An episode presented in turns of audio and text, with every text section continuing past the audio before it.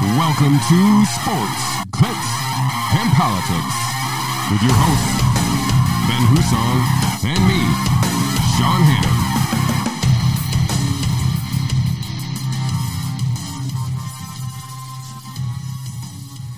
Welcome to episode 23 of Welcome Sports, to. Sports, Thank you for joining us again another week here uh, at the show. Your Uh, thank you for joining us again. Just always a pleasure. How was your week? Anything exciting happened since the last time we talked?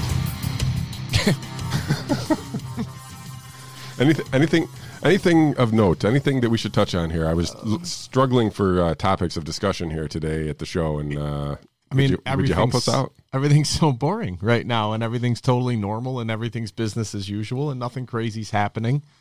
Uh, So- and SU is good at football.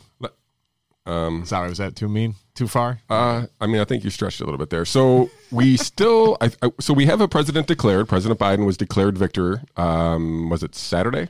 Sure. Um, I don't think it's over. Um, I'm assuming that the Trump presidency is going to exhaust all legal options and take it to the courts if need be. And I think if it enters the courts, it goes all the way to the Supreme Court. Sure. What say you? You think that's a fair assessment of a general sense? I mean, I'm not going to try to predict how this unfolds.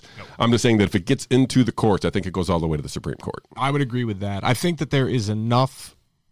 I don't want to. I, I don't want to say this because let me let me start by saying it. I don't think that we're going to find out there was this massive, widespread voter fraud and that they're going to come back and overturn the election. I, I don't. I don't think that's true. But I also freely acknowledge. I have no real idea of how the inner workings of polling stations and software for counting ballots actually works. So I'm not going to claim to be some type of expert on the subject. I'm just going to say it would be surprising. Yeah, I would I would tend to agree that it'll be surprising. I, I've seen I think everything that has been I mean people send me stuff all the time, so I Sure. feel like I have been exposed to every possible scenario.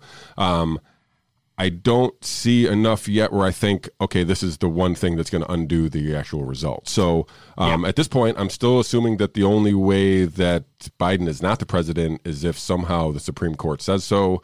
Um, and I have no idea how we get to that point. But They've that's the only yeah, that's the only way that I could see the result actually being overturned. So So let me just add on to that. Yeah. I do think now at the same time I don't I don't expect that we're going to find massive voter fraud. There are irregularities. There are sure. there's enough things that make you kind of go, "Huh, wait a minute. That that doesn't add up and that doesn't that's weird." And that's weird. And I do think that most things will have a non-nefarious explanation ultimately, and I think for the most part it'll be bureaucratic incompetence is the number one fault of that. I also am well aware I've been following and involved in politics long enough that I can tell you with 100% certainty every single election from the local race to the presidential election has some level of voter fraud. It happens in every case, it happens in every election.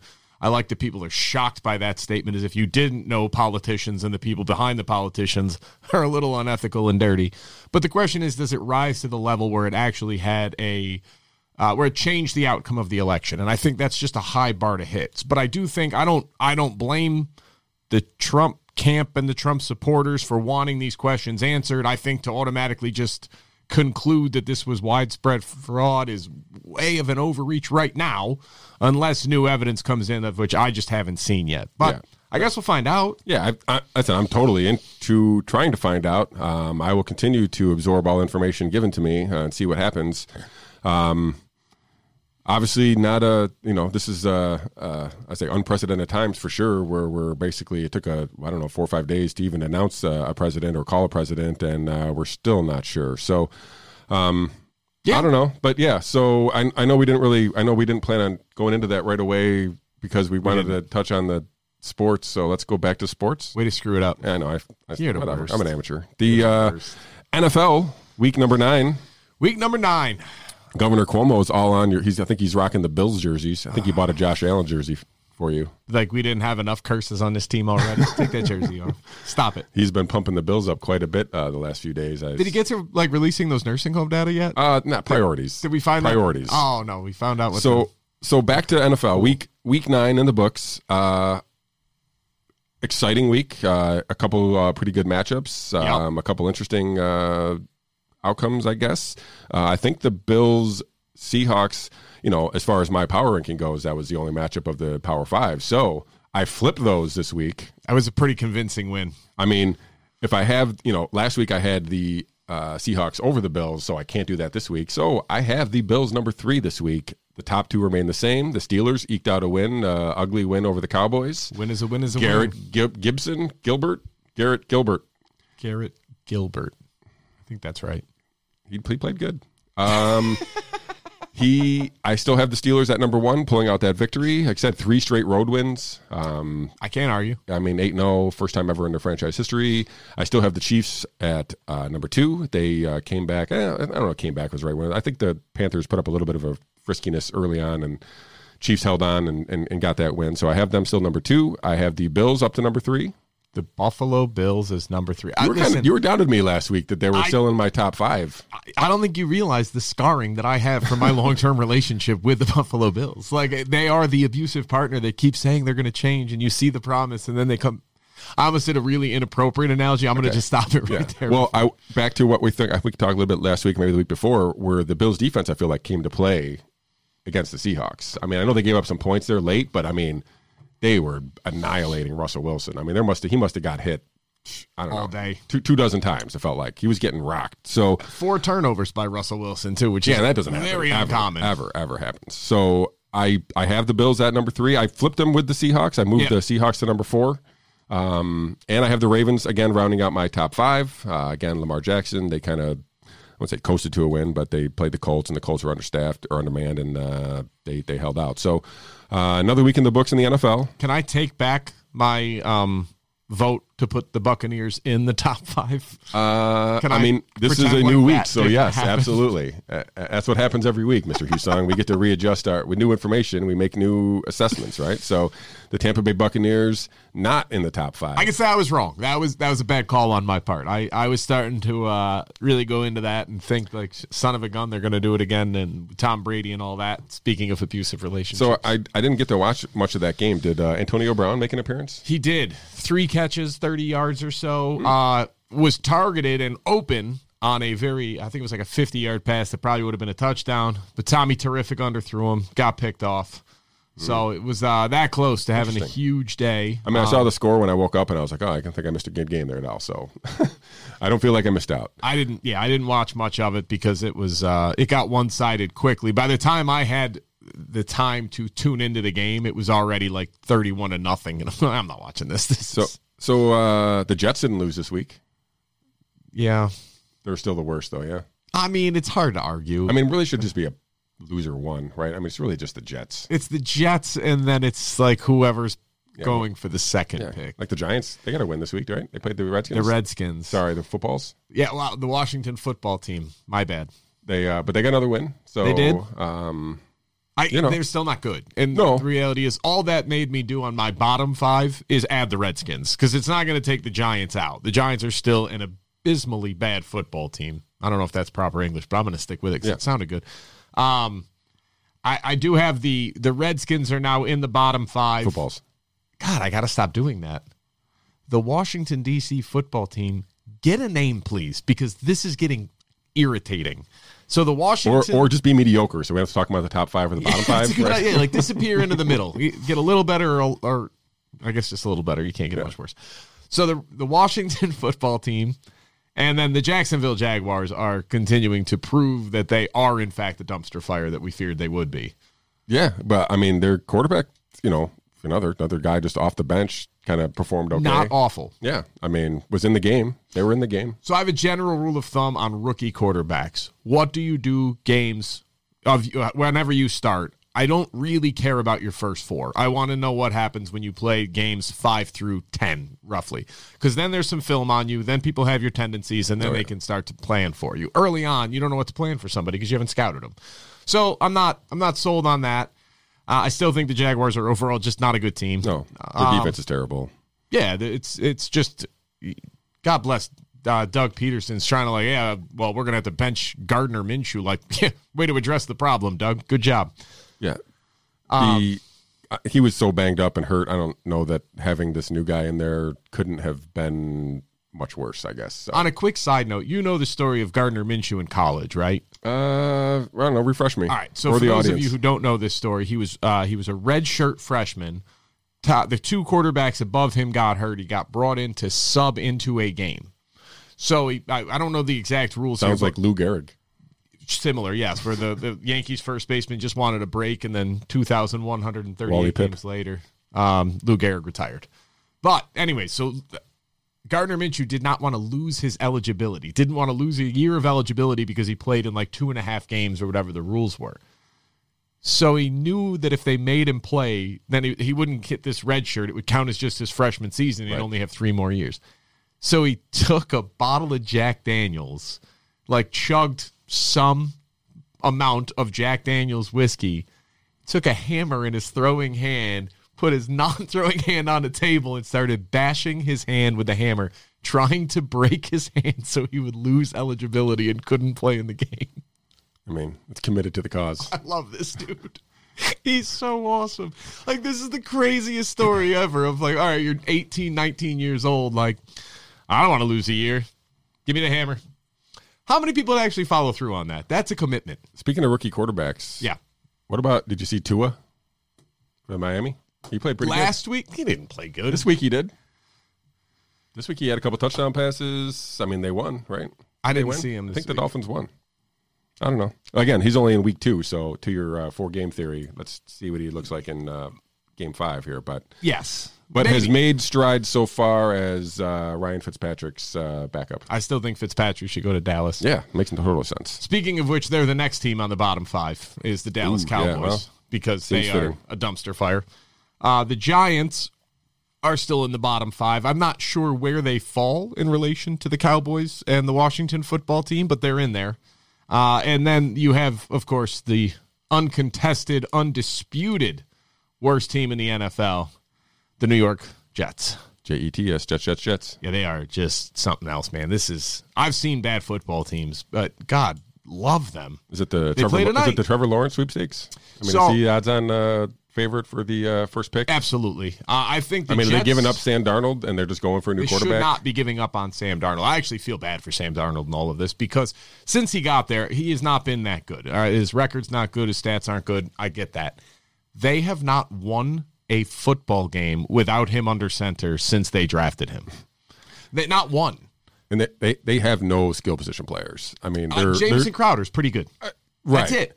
If he was your third receiver, your slot guy who's coming over the Great. he'd be great. He'd be amazing. Instead, you have Frank Gore, who somehow at the age of 62 is still playing NFL football. And my hat is off to the guy. He played in He's Buffalo beast, last year. for sure, yeah. He's hysterical. Like, Yeah. there's no way this guy should still be in the NFL.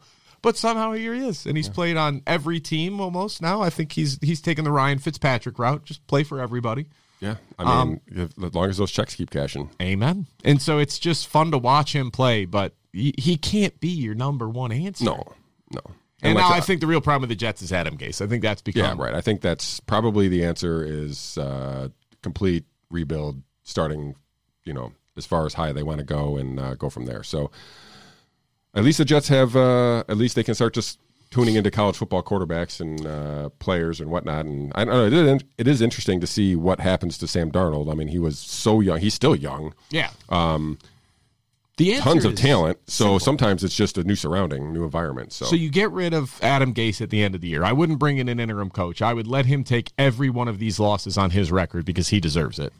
But you get rid of him at the end of the year. I think that's a given. And then what you do is because you have Sam Darnold, you can look at signing him to a longer term contract at a very inexpensive rate compared to where he probably should be if he had been on a functioning organization with actual yeah, talent. but would he even do that? If I was him, I'd be like, I'm out of here, dude. I would be too, unless at that point you trade away the number one pick to somebody else for three first round draft Sure. picks Yeah, if you're whatever still, else. if you're, if you, if the new regime, let's assume there's a new regime in, in, in the in the Jets uh, world. Yeah. If the new regime is in on Sam Darnold, which is a long reach just in general. Not usually, new, usually new regimes like to start fresh with new guys. Right. Um, but if they still do see something in Sam Darnold, or um, he can pro- win them over, then yeah, you could package that first pick for multiple first round picks uh, going into the future and kind of set yourself up. Uh, in a way like uh, the Cowboys did when they traded away Herschel Walker, right? So Yeah. um, you can do it if if you have the guy pulling the strings or the girl pulling the strings at the top that can actually make it work. Um, we'll see. But the Jets, it seems as though they're they're locked into that that first spot. So it's just a question of whether or not they're still invested in Darnold, and if they are, they have unlimited options. If if not, then you're going to try to trade Darnold. I'm assuming to Mm-hmm. somebody who has like I'm going to use the Steelers as example. We use them once in time. Who has an aging quarterback who Right. would look to uh, kind of you know take a chance on a guy who was a stud or thought to be a stud, and then can just kind of make this seamless transition. So You're not going to get much for for Sam. You'd get a lot more for the first pick than you would for Sam Darnold. yeah, I mean, listen, I, you know, I, I'm assuming the Jets aren't going to give him away, but you know they're not going to get what they could have got in other in other circumstances for sure. So Right. um, yeah, I don't know. What, who's the Monday night game? Uh, the Jets take on the. I can't remember. Hang on. Who are they losing to? You're so mean. I'm sorry. That's okay. But unless you're uh, into fantasy or wagering, this game probably means really little to most people here. So, Yeah, I um, would agree with that statement. but do you know what matters to most people, whether or not you're even a a, a sports fan, um, a golf fan? It's the Masters, Oh, right? yeah. The Masters it's Masters matters. week. I know it's Oh, they play New England, by the way. okay. the Masters A starts this Thursday. unlike any other. Uh, this was this this is different than most others. Uh, we got a fall Masters, which is obviously some of the allure of Augusta National is the trees and grass, right? I mean, it's the the the picturesque uh, painting that looks like the grounds of of, of of Augusta National, and they're going to be a little different this year. Normally, we play them in you know mid spring, early spring. Um, in April, and now we're going to play in mid November. So we have some uh, I don't know. The course is going to look quite different. Let's just say I uh, pulled up some uh, some. Went to the Masters website and pulled up some pictures. So I'm going to show you some of the the tree lines here. You can see that obviously the the leaves are changing. Um, you'll see that there's uh, not quite the same type of. Uh, um, I don't know. Ambiance? Yeah, I mean it's just it's just going to be different. So um, I'm not sure if you guys are seeing those or not because it doesn't look like you are or not. But Well, then this is a really riveting session. Um, yeah, no, it's terrible. right but but here's here we are again. oh no, you could see it. It was there. You guys could see it. Let me pull it back up again so you guys can look at it. See how we're amateurs here?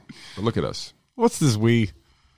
I'm doing my job great today. I, know. can't speak for But you. see, you can see that some of the uh, the the not not everything. I mean, obviously the grass is still green. They're still giving it everything, all the nutrients and stuff they need. But you can see some of the background. The trees are starting to lose their colors. Um, you know, it's just a, it's just going to be a different feel, a different look. Um, I don't know. I'm super still excited about it. I you know the Masters is great. Um, you know, I expect nothing but but just riveting moments as I every time I watch the Masters. Uh, you know, I think Bryson's probably the odds-on favorite again. Um, you know, but the, the the grouping at the top is so good. I mean, any of these guys could win. The uh, the you know Jon Rahm, um, for sure. uh, Rory. Uh, you know, I know he hasn't played well, but he's always uh, Justin Thomas. I mean, these guys, the the, the gr- top of the group, all these guys could win. I think that Bryson's got to be the odds-on favorite. Um, he's kind of geared and kind of admittedly geared his whole game to win at the Masters, and here we are. And he's going to bomb and gouge and try to get there as far as he can. And you know, his putting game's good, so it's a place where you can just kind of let it go, and he lets it go better than everybody else. No disagreement whatsoever. For all of you like non-golf nerds out there that are trying to follow what the hell we're talking about, the thing that is most alluring about Augusta National, where the golf court, where the golf is played for the Masters tournament, is it is one of the most pristine areas of the entire country, even by the ridiculous standards that golf courses are held to for how pretty something should be. And usually in April, the azaleas are blooming. Everything is perfect for conditions, which is why the tournament is normally played in April.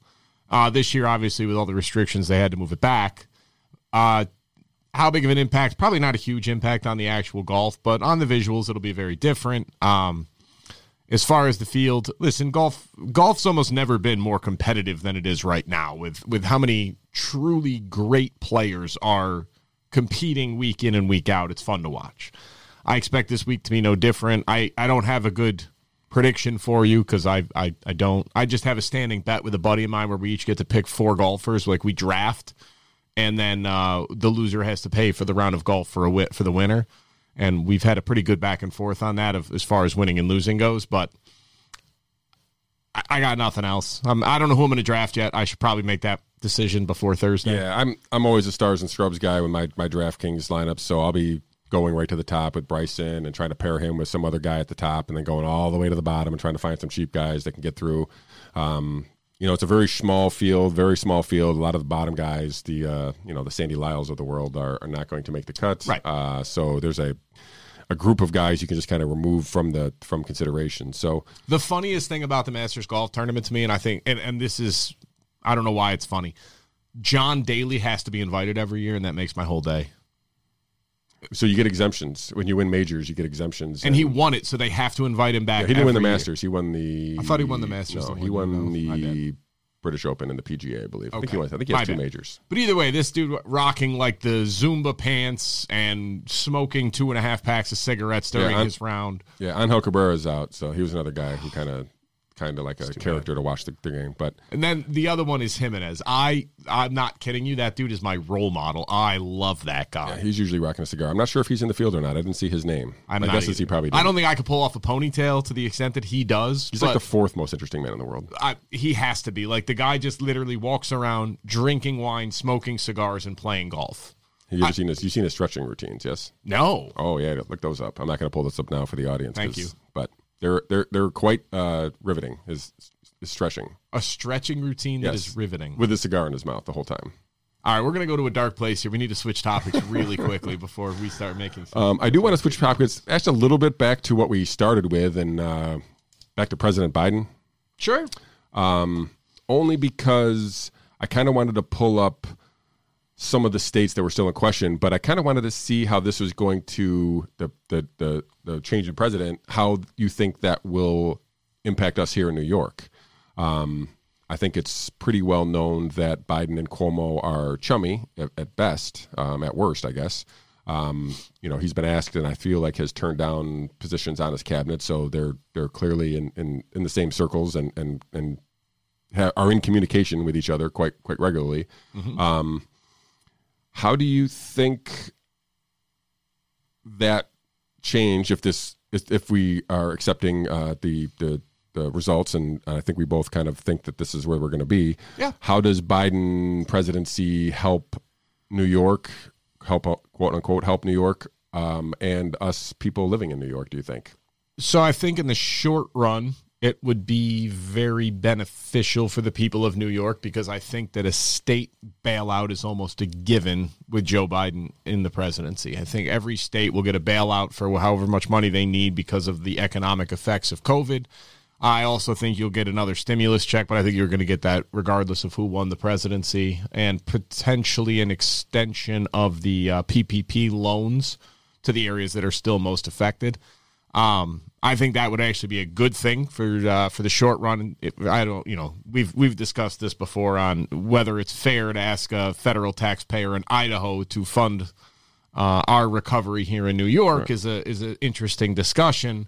But I think this is what you're going to see is you'll see more um, more COVID relief, more state bailouts, and um, I. But I also think you're going to see a um, an increase in restrictions, which I think is going to be the really bad thing. Yeah, I mean, I think some of this is going to depend on how Cuomo wants to play this idea that there's, uh, you know, this vaccine coming now. Um, you know, what, what, what, what is he, what, how does he want to use that information? Clearly, in his press conference today, he was not confident in the federal rollout of a vaccine, which is, if that's the case, and he allows, you know, the vaccine to be delayed here in New York, that kind of keeps him in charge a little longer. Uh, kind of keeps the the, the need for a quote unquote leader at the top of the uh, food chain here telling us how to live our lives because i don't know if you remember he was telling us how to have conversations in our house during that press conference earlier today so yeah, I, I caught that part. It's it's just depressing to listen to this guy talk. Uh, here's what I do think. Uh, I I think you can expect, uh, if not a mandated lockdown nationwide, at least encouraging lockdowns amongst the states. Uh, mask mandate seems at least I would go with probable, if not guaranteed.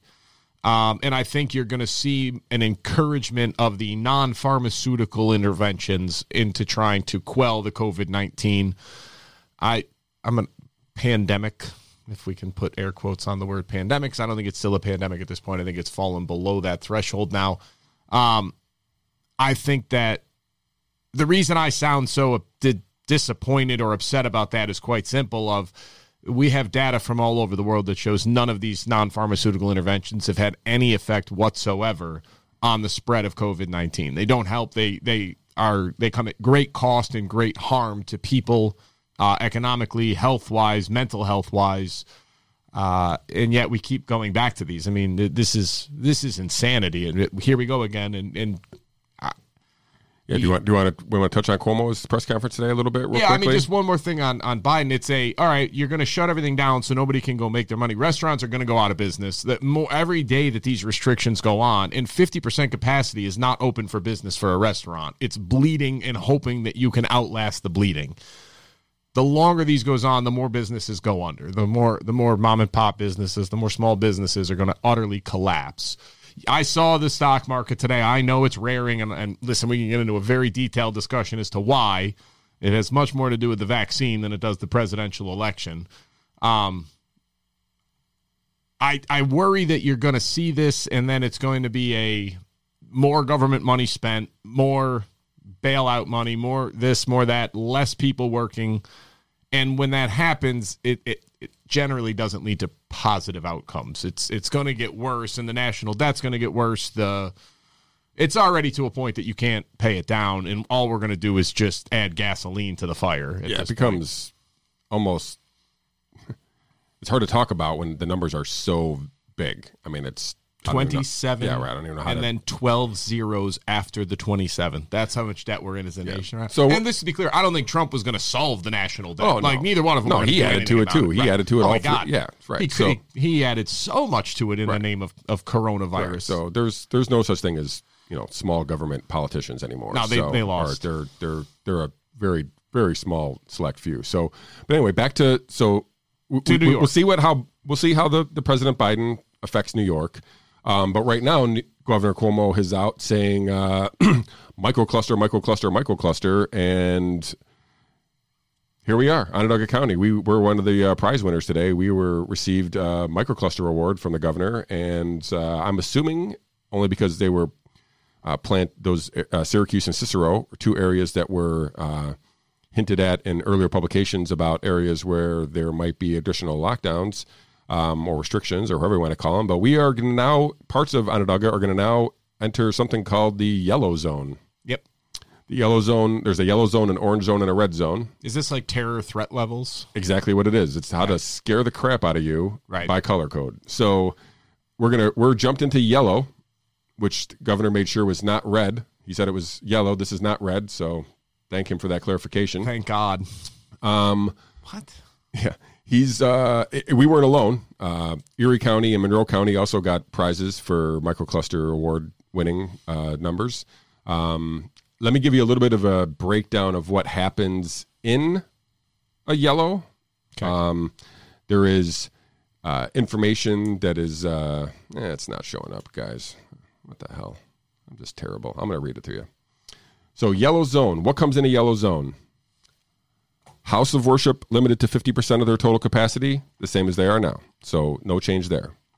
Mass gatherings limited to 25 people indoors and outdoors, down from 50. So, now we're down to 25 people uh, indoors and outdoors gatherings, no more 50 people parties, now 25.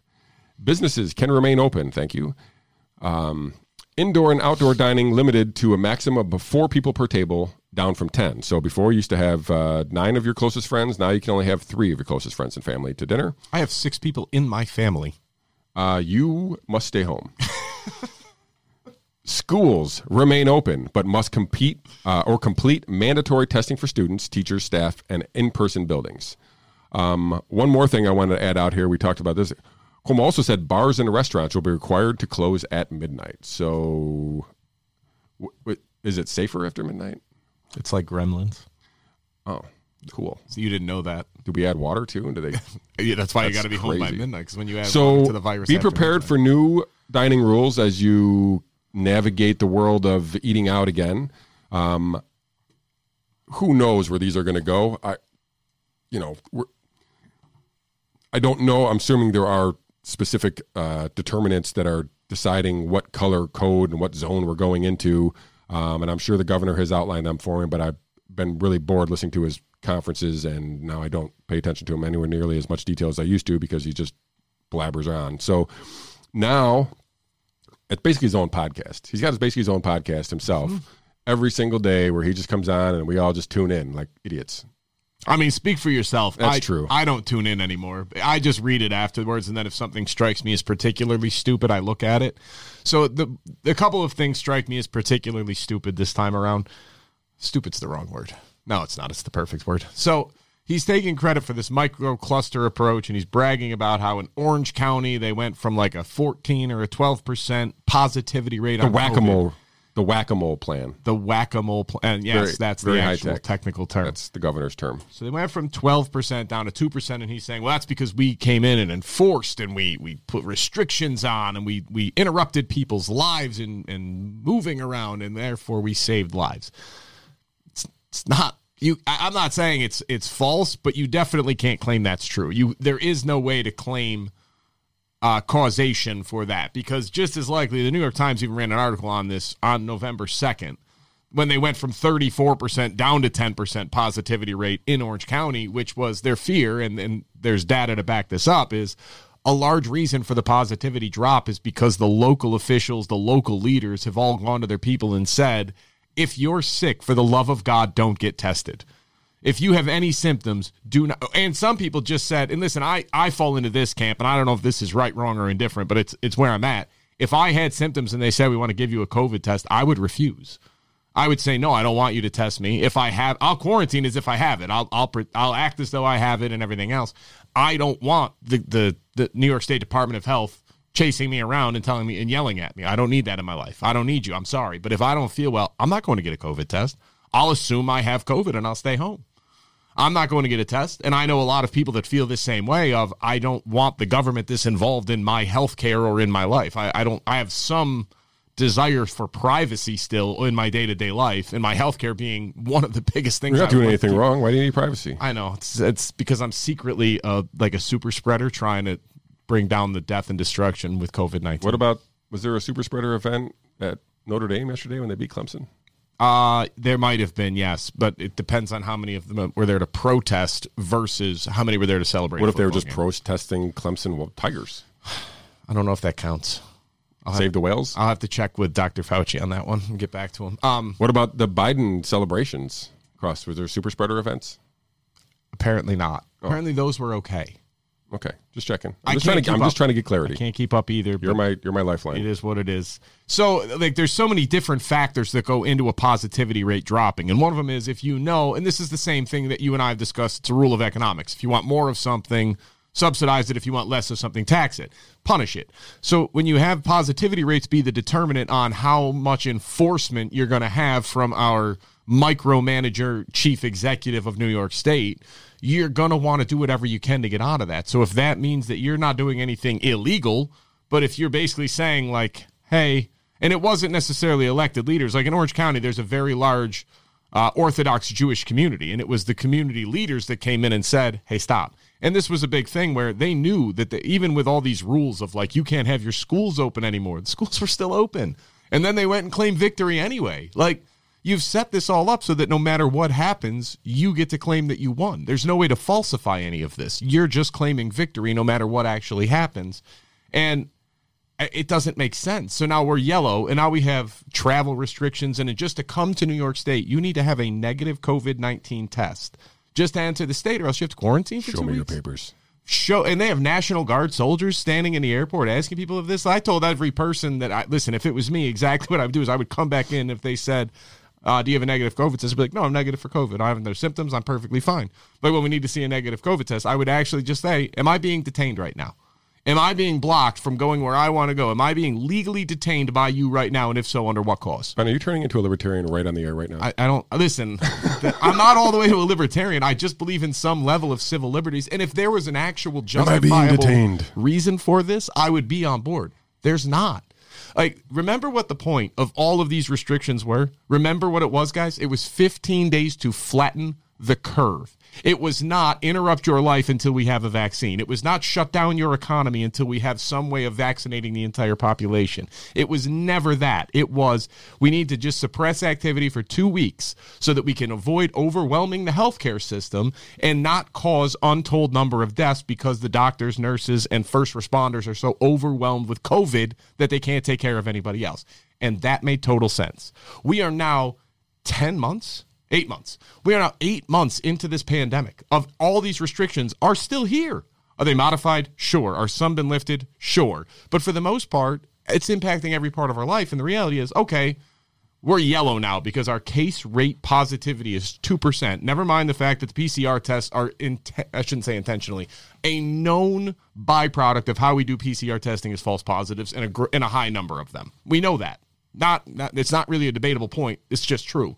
So that aside, we have a 2% positivity rate, which even by CDC and World Health, World Health Organization standpoints is perfectly acceptable. There's nothing to be concerned about. The bigger issue for me is is the healthcare system in danger of being overwhelmed?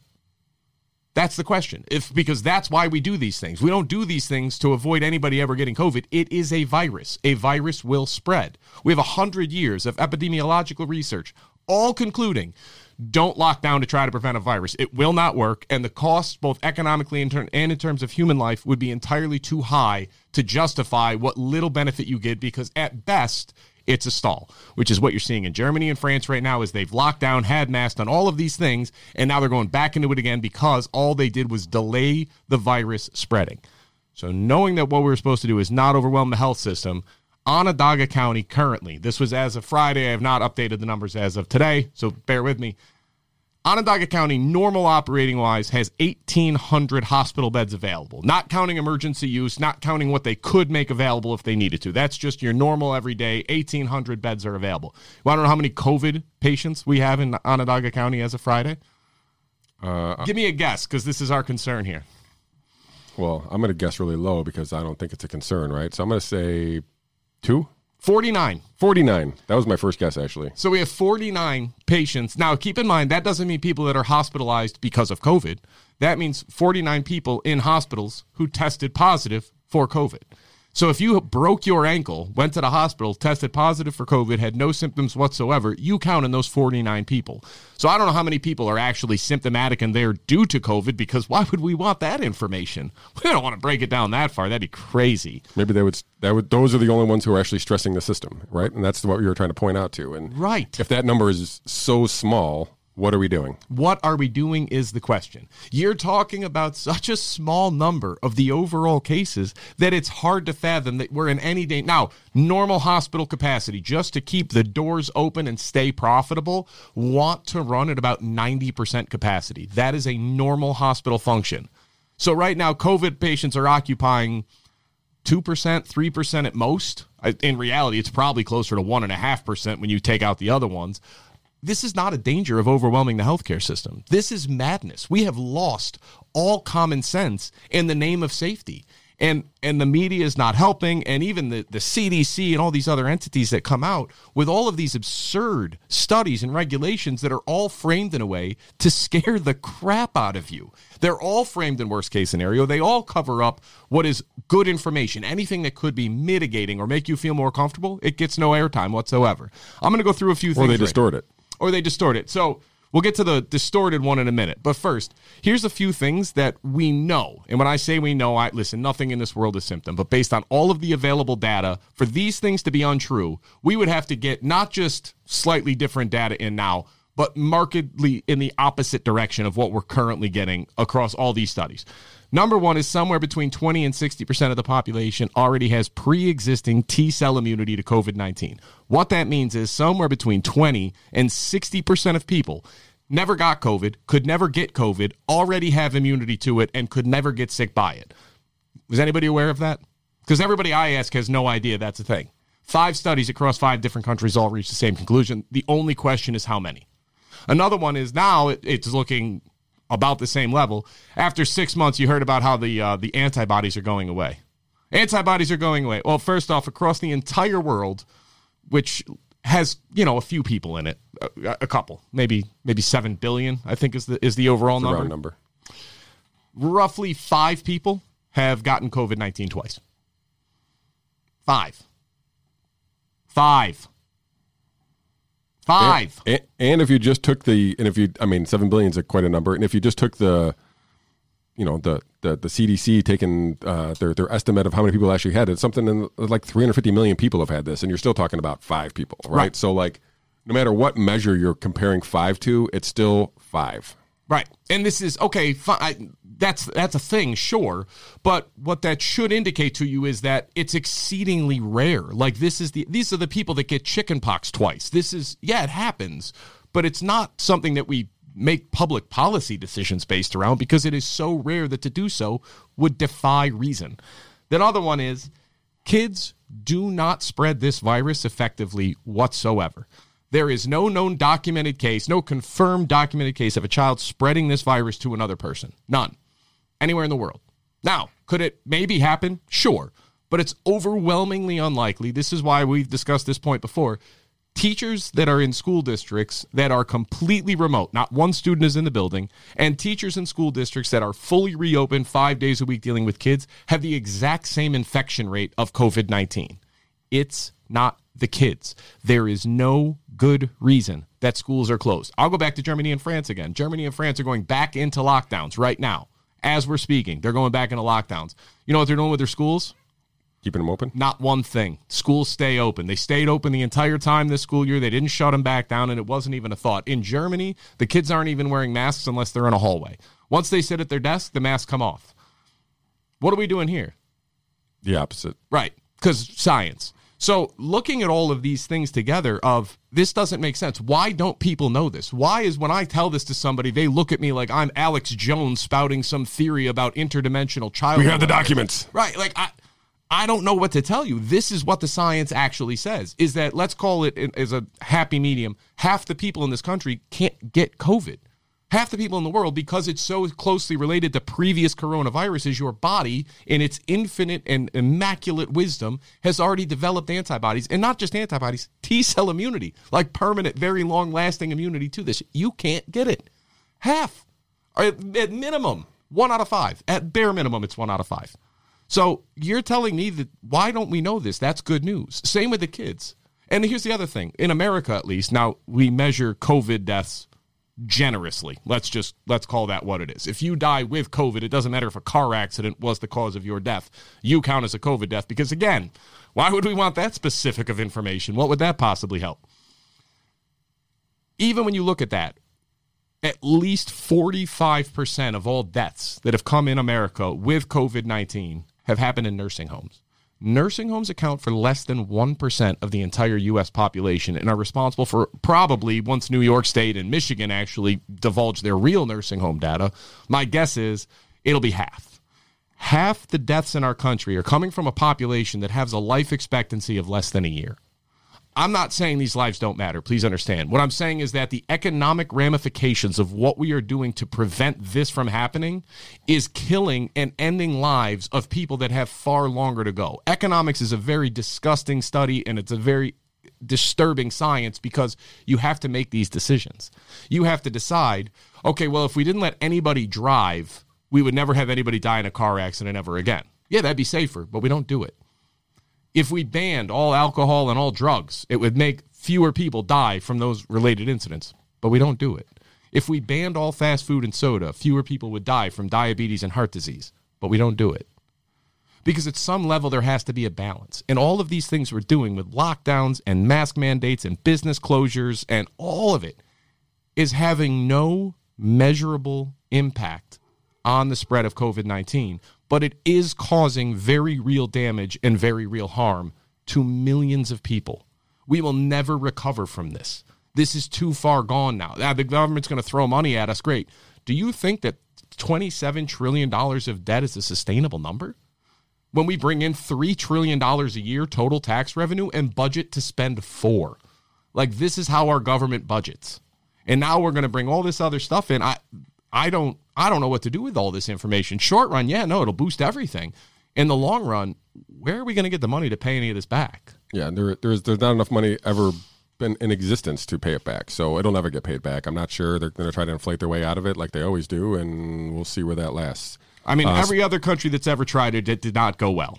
Absolutely. Maybe we'll be the exception. Maybe we've got it right this time. We'll see. Um, I will say though, uh, unless you want to, one more, Yeah. one more. Let's talk about how you're being not lied to, but how these entities, these uh, media organizations and healthcare organizations, the CDC, the uh, all of these companies are presenting data to you to scare you. And the reasoning is quite simple. It's if you want people, excuse me, to read your stuff, click on your stuff, and get guest appearances and pay advertisers, they need people to come and read it. And fear sells. If you there's two ways to motivate a human being: prospect for gain and avoiding harm. And avoiding carrot and the harm- stick. carrot or a stick. And avoiding harm is exponentially greater motivation for people than the prospect for gain. So I was I was messing around online today because I have no life any longer. Apparently, like I miss having hobbies that were normal. Um, but the CDC just came out with something that said uh, pregnant women are at a seventy percent greater risk of of dying with COVID nineteen versus not having COVID nineteen. Well, that's not good. And that struck me as odd because I've seen data on this before that basically said there's no real indication that this has a huge impact on pregnancy. So I thought, well, interesting. Let's let's look at it because again, it's right there and it took me 20 minutes of my time to actually look up these numbers. So technically that is right. Now, a couple of let's call them problems with the data. Number one, it measured age 15 to 44, females age 15 to 44, back from January all the way through October. The first few months of this pandemic, we were mistreating people. We were putting everybody on a ventilator. It turned out that was basically a death sentence for somebody with COVID 19. We didn't know that at the time. We learned that, and we don't do that much any longer. Uh, same with ECMO, which is uh, a way of taking the blood out of your body, filtering it through to your heart basically doesn't need to pump, and then comes back into your body. And we were doing that more often than we should have been. We didn't fully grasp it. And this is what happens with any new disease you learn and you get better at it. So, never mind the fact that they're collecting this data back in January and February, or what they're counting as COVID when back in January. I'm going to assume they included a bunch of presumed COVIDs in there. So, if you break down all the numbers, a woman age 15 to 44 who is pregnant has a mortality rate. Well, out of all of the women who get there, your chances of dying as a pregnant woman in that age group is about 0.12%. Okay? It seems low. 0.12. Your chances of dying with COVID are 0.15. That's your 70% more likelihood of death. 0.12 to 0.15. I, I looked through the data. It's 1.5 per 1,000 versus 1.2 1,000.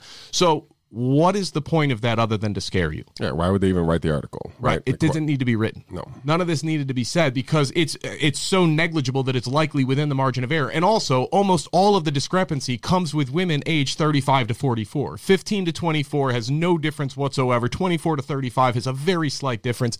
And for those of you that don't know, I, I don't know why I know this, but women aged 35 to 44 who become pregnant are considered at risk pregnancies to begin with. That's already what we know. So you took women that were in the highest risk category already of having complications or death resulting from pregnancy. And yeah, I guess COVID 19 being a factor in that would, would make sense. But to call that a 70% an increase in likelihood, well, sure, it's accurate, is very misleading. It makes you think like, holy, sh- uh, what am I ever going to do about it? And then if I explain it to you two ways, if I said, listen, if you get pregnant and you get COVID, you have a 70% greater chance of dying, you're scared. If I tell you, hey, look, if you get pregnant and you get COVID, you got about a uh, 0.03% increased chance of passing away. Both statements are true. Right. Yeah. One gets one generates uh, traffic, one doesn't. So um, they're always going to create the headline that's going to generate the clicks and the traffic Right. and try to scare the crap out of people. So So I'm, I'm begging you, when you see something like that, go and look at the numbers because everything is being framed to you in a way to give you a message. It's what it is. yeah, except most people don't even get past the headline, let alone read the article. Right? They just read the headline and move on. So Yes. And then when I explain or I try to talk to people about this, I always get that look of like, oh, you're like a, a COVID denier. Like, no, I am not a COVID denier. It's very real. It's very scary, particularly if you are over the age of 70, have diabetes, high blood pressure, uh, cardiovascular disease, or one or two other diseases. If you are there, you should absolutely take every precaution known to man, protect yourself, isolate whenever it's possible, and be very, very vigilant. If you are under the age of 50 and in anything resembling good health, this is not something that should be deterring determining how you live your life. Yes, you can pass away. I am aware that younger people have died from COVID. I, I know. Just like younger people get hit by cars walking across the street randomly, it doesn't mean you should plan your life around it. There are lightning bolts that come. Every now and then, the odds don't go in your favor. But that doesn't mean we should plan our entire. I'm not going to not go outside because I might get hit by a car, and any more than I think that we should do this.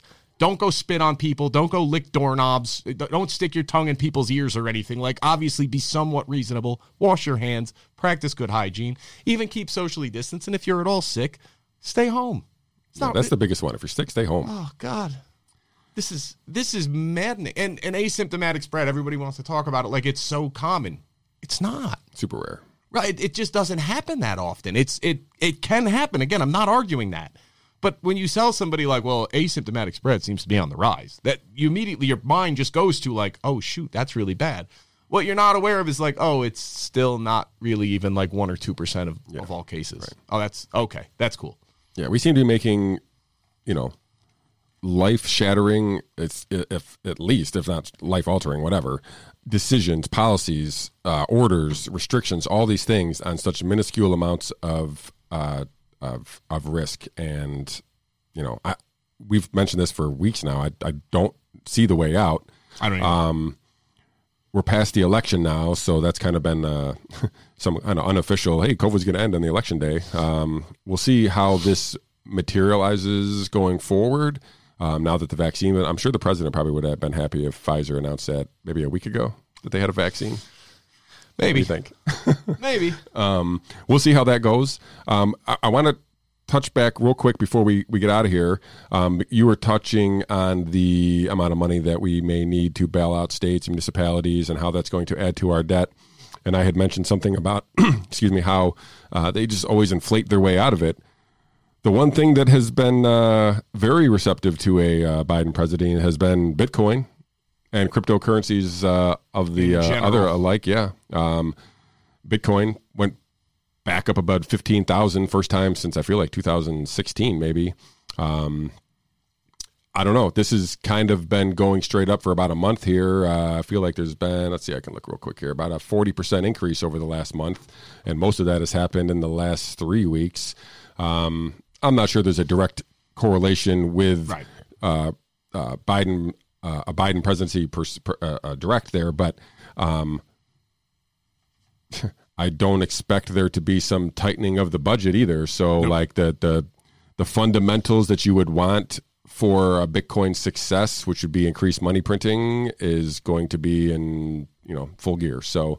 Um, We'll see. Like I said, if they continue to try to bail out more of these uh, uh, states and municipalities and they borrow more money, I can't see a reason why Bitcoin would do anything but continue to go up. I think people don't don't fully grasp inflation and how that actually factors into all of this because ultimately money has no intrinsic value outside of what we've agreed that it's worth. And it's but it's backed by nothing other than the full faith and credit of the United States government. So this is when we talk about anything from government spending to raising the minimum wage to free housing or universal basic income, whatever it is. Okay, good. Now here's the flip side though. If if you if we raise the minimum wage to fifteen dollars per hour for every person, number one, it's going to cause a drop in employment because you can only afford to pay somebody so much money. Number two, I shouldn't say it that way because somebody is only worth so much money to the to the business. Right. Number They can only two- bring so much value. Right. And that's there's nothing wrong with that. But if you're 16 years old and working at an ice cream stop, I'm sorry, but you're not worth $15 an hour. It's you're not providing that kind of value. Have you been doing research into ice cream shop employees? I mean, I've been looking into a lot of Oh, different okay. stuff lately, admittedly. So at this point, it's a it's the question of now everything goes up to fifteen dollars, and now a loaf of bread doesn't cost a dollar anymore; it costs a dollar fifteen, and uh, housing doesn't cost five hundred dollars a month anymore. Now it costs seven hundred dollars a month, and all of these things that that get more expensive because that it raises up with the inflation. And we never talk about that. We just think like, well, look, everybody's making more money. That's good, sure, but wouldn't it be just the same exact thing if you were making five dollars an hour, but you could buy the same amount of stuff? Like your housing wasn't a thousand dollars a month; it was three hundred.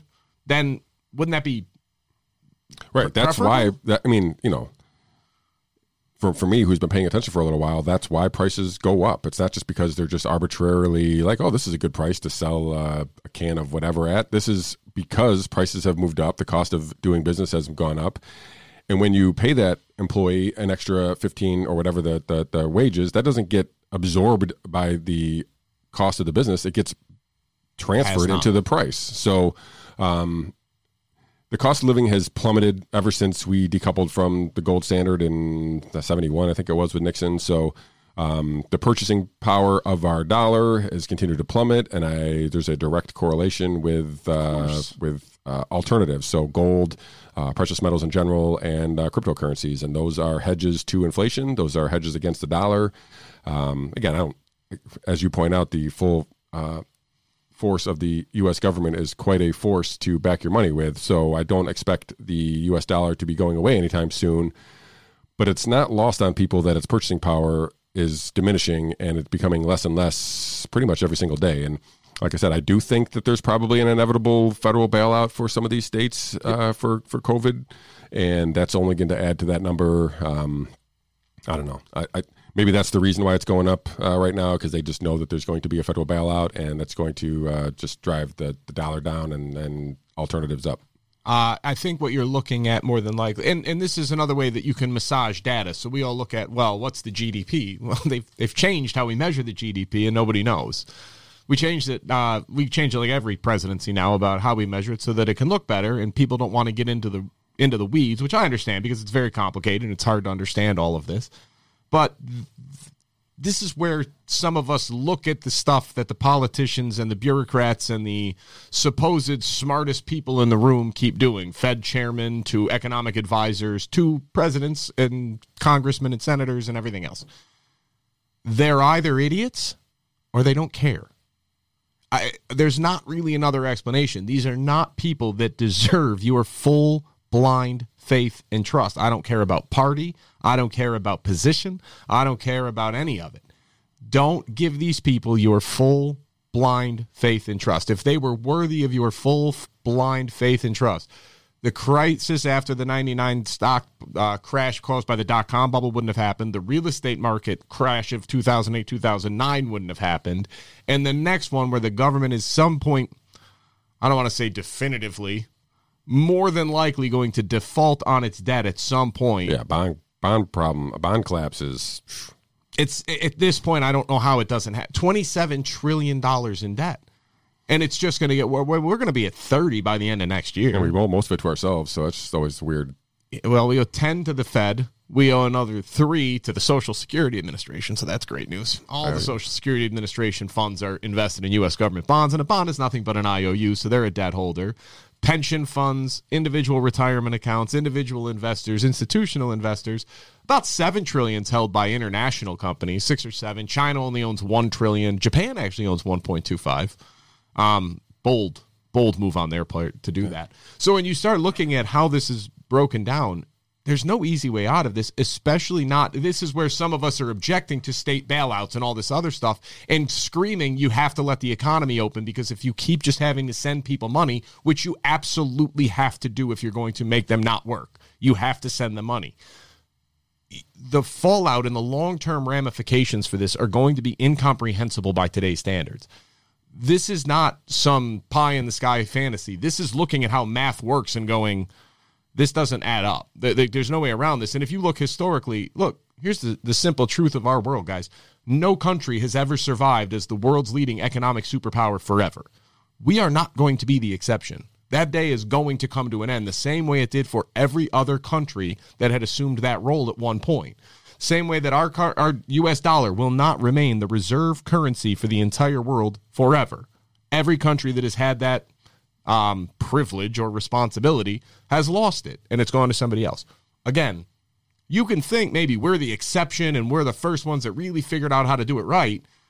History is not on your side. It would it would indicate that we're doing the same exact stupid mistakes that all these other societies and countries did. Why do we think the results are going to be different?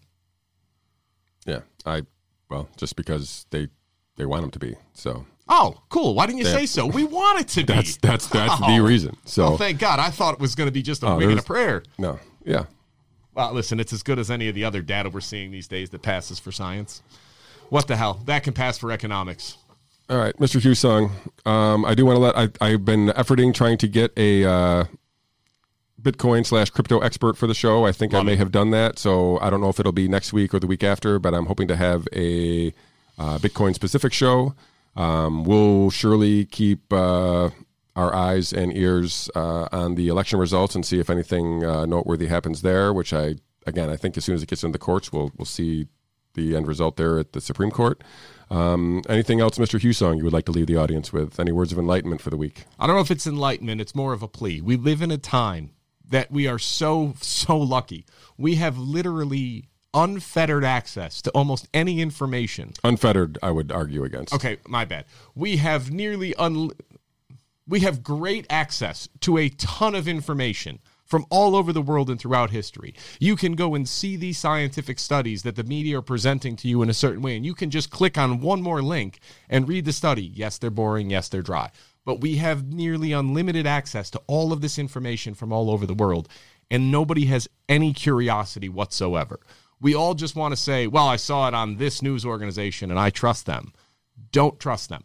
Go and read it for yourself. Worst case scenario, you spend 15 minutes out of your life reading something and you confirm for sure that you were right. That's the worst case scenario. Or it might start opening your eyes a little bit to, wow, all these people really are just trying to sell something and spin something. But I'm begging everybody, you have it out there. It's there. I don't care if Fox News or CBS or CNN is your preferred network. They all have an angle. They are all manipulating what they show you to get a desired result. You can watch them, but then go and look some stuff up because you'll be shocked at what you find and how dishonest these places and these companies actually are. Yeah, that's. I think I've told everybody this, and I'll, I'll end it with this. But like, I stopped watching my news. I I didn't trust myself to be able to actually filter through what they were trying to put into my brain. So I said, all right, screw it. I'll just stop watching it and read my news. Then I can parse the words. I can actually read them. Um, it takes a little bit longer. Yeah, you know, I it's it's not as efficient as just. Uh, uh, reading a headline or a couple two lines of the first paragraph of an article and kind of walking away and being like, "There's my position," but it's it's a it's a it's a more thorough position. Um, and you see kind of the garbage that's kind of put out there when you're away from it for a long time, and then when you go back to it just for for fun, you're like, "Oh my god, what is going on here?" So, but people watch it every single day, and I would encourage everybody to stop watching their news, uh, read your news. Um, the, Listen, the, the, Let's be fair. Even you and I have biases. We have For we sure. have blind spots Everybody and biases does. just like everybody else. We're trying to present a little different outlook on things to Yeah. say like let's bring to light more of these things that people should know. That doesn't mean that we're 100% objective. We're not. Nobody can be. We're doing our best to try to be objective and pre- present all the information, but nobody's perfect at it. So I'm begging everybody go and look stuff up. It's out there and it will shock you what we have so willingly accepted for so long. I mean, it's eye opening. And it, it- listen, it, at times it's painful that you go, oh my God, how could this happen? And the answer is simple because nobody cares. Nobody's looking into it. You want to know why the national debt's 34 or excuse me, 27 trillion dollars and gonna be 30? It's not hard. It's because we as voters don't care.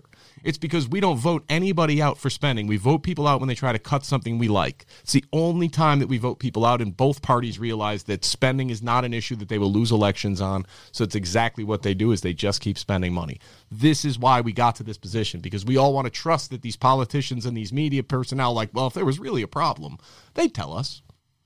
yeah, not too much. Nope, no shot. They would not tell you. No. Nor All right, that's all I got for yeah, wisdom and no. enlightenment. Those are wise words. Um, on that note, ladies and gentlemen, we will see you again next week. Thank you for tuning in. Uh, be sure to like, subscribe, share, follow, uh, spread the word about our show, and uh, try to grow our uh, little community to a, bigger uh, number here, I guess. So, uh, on that note, we will see you all next week. Thanks again.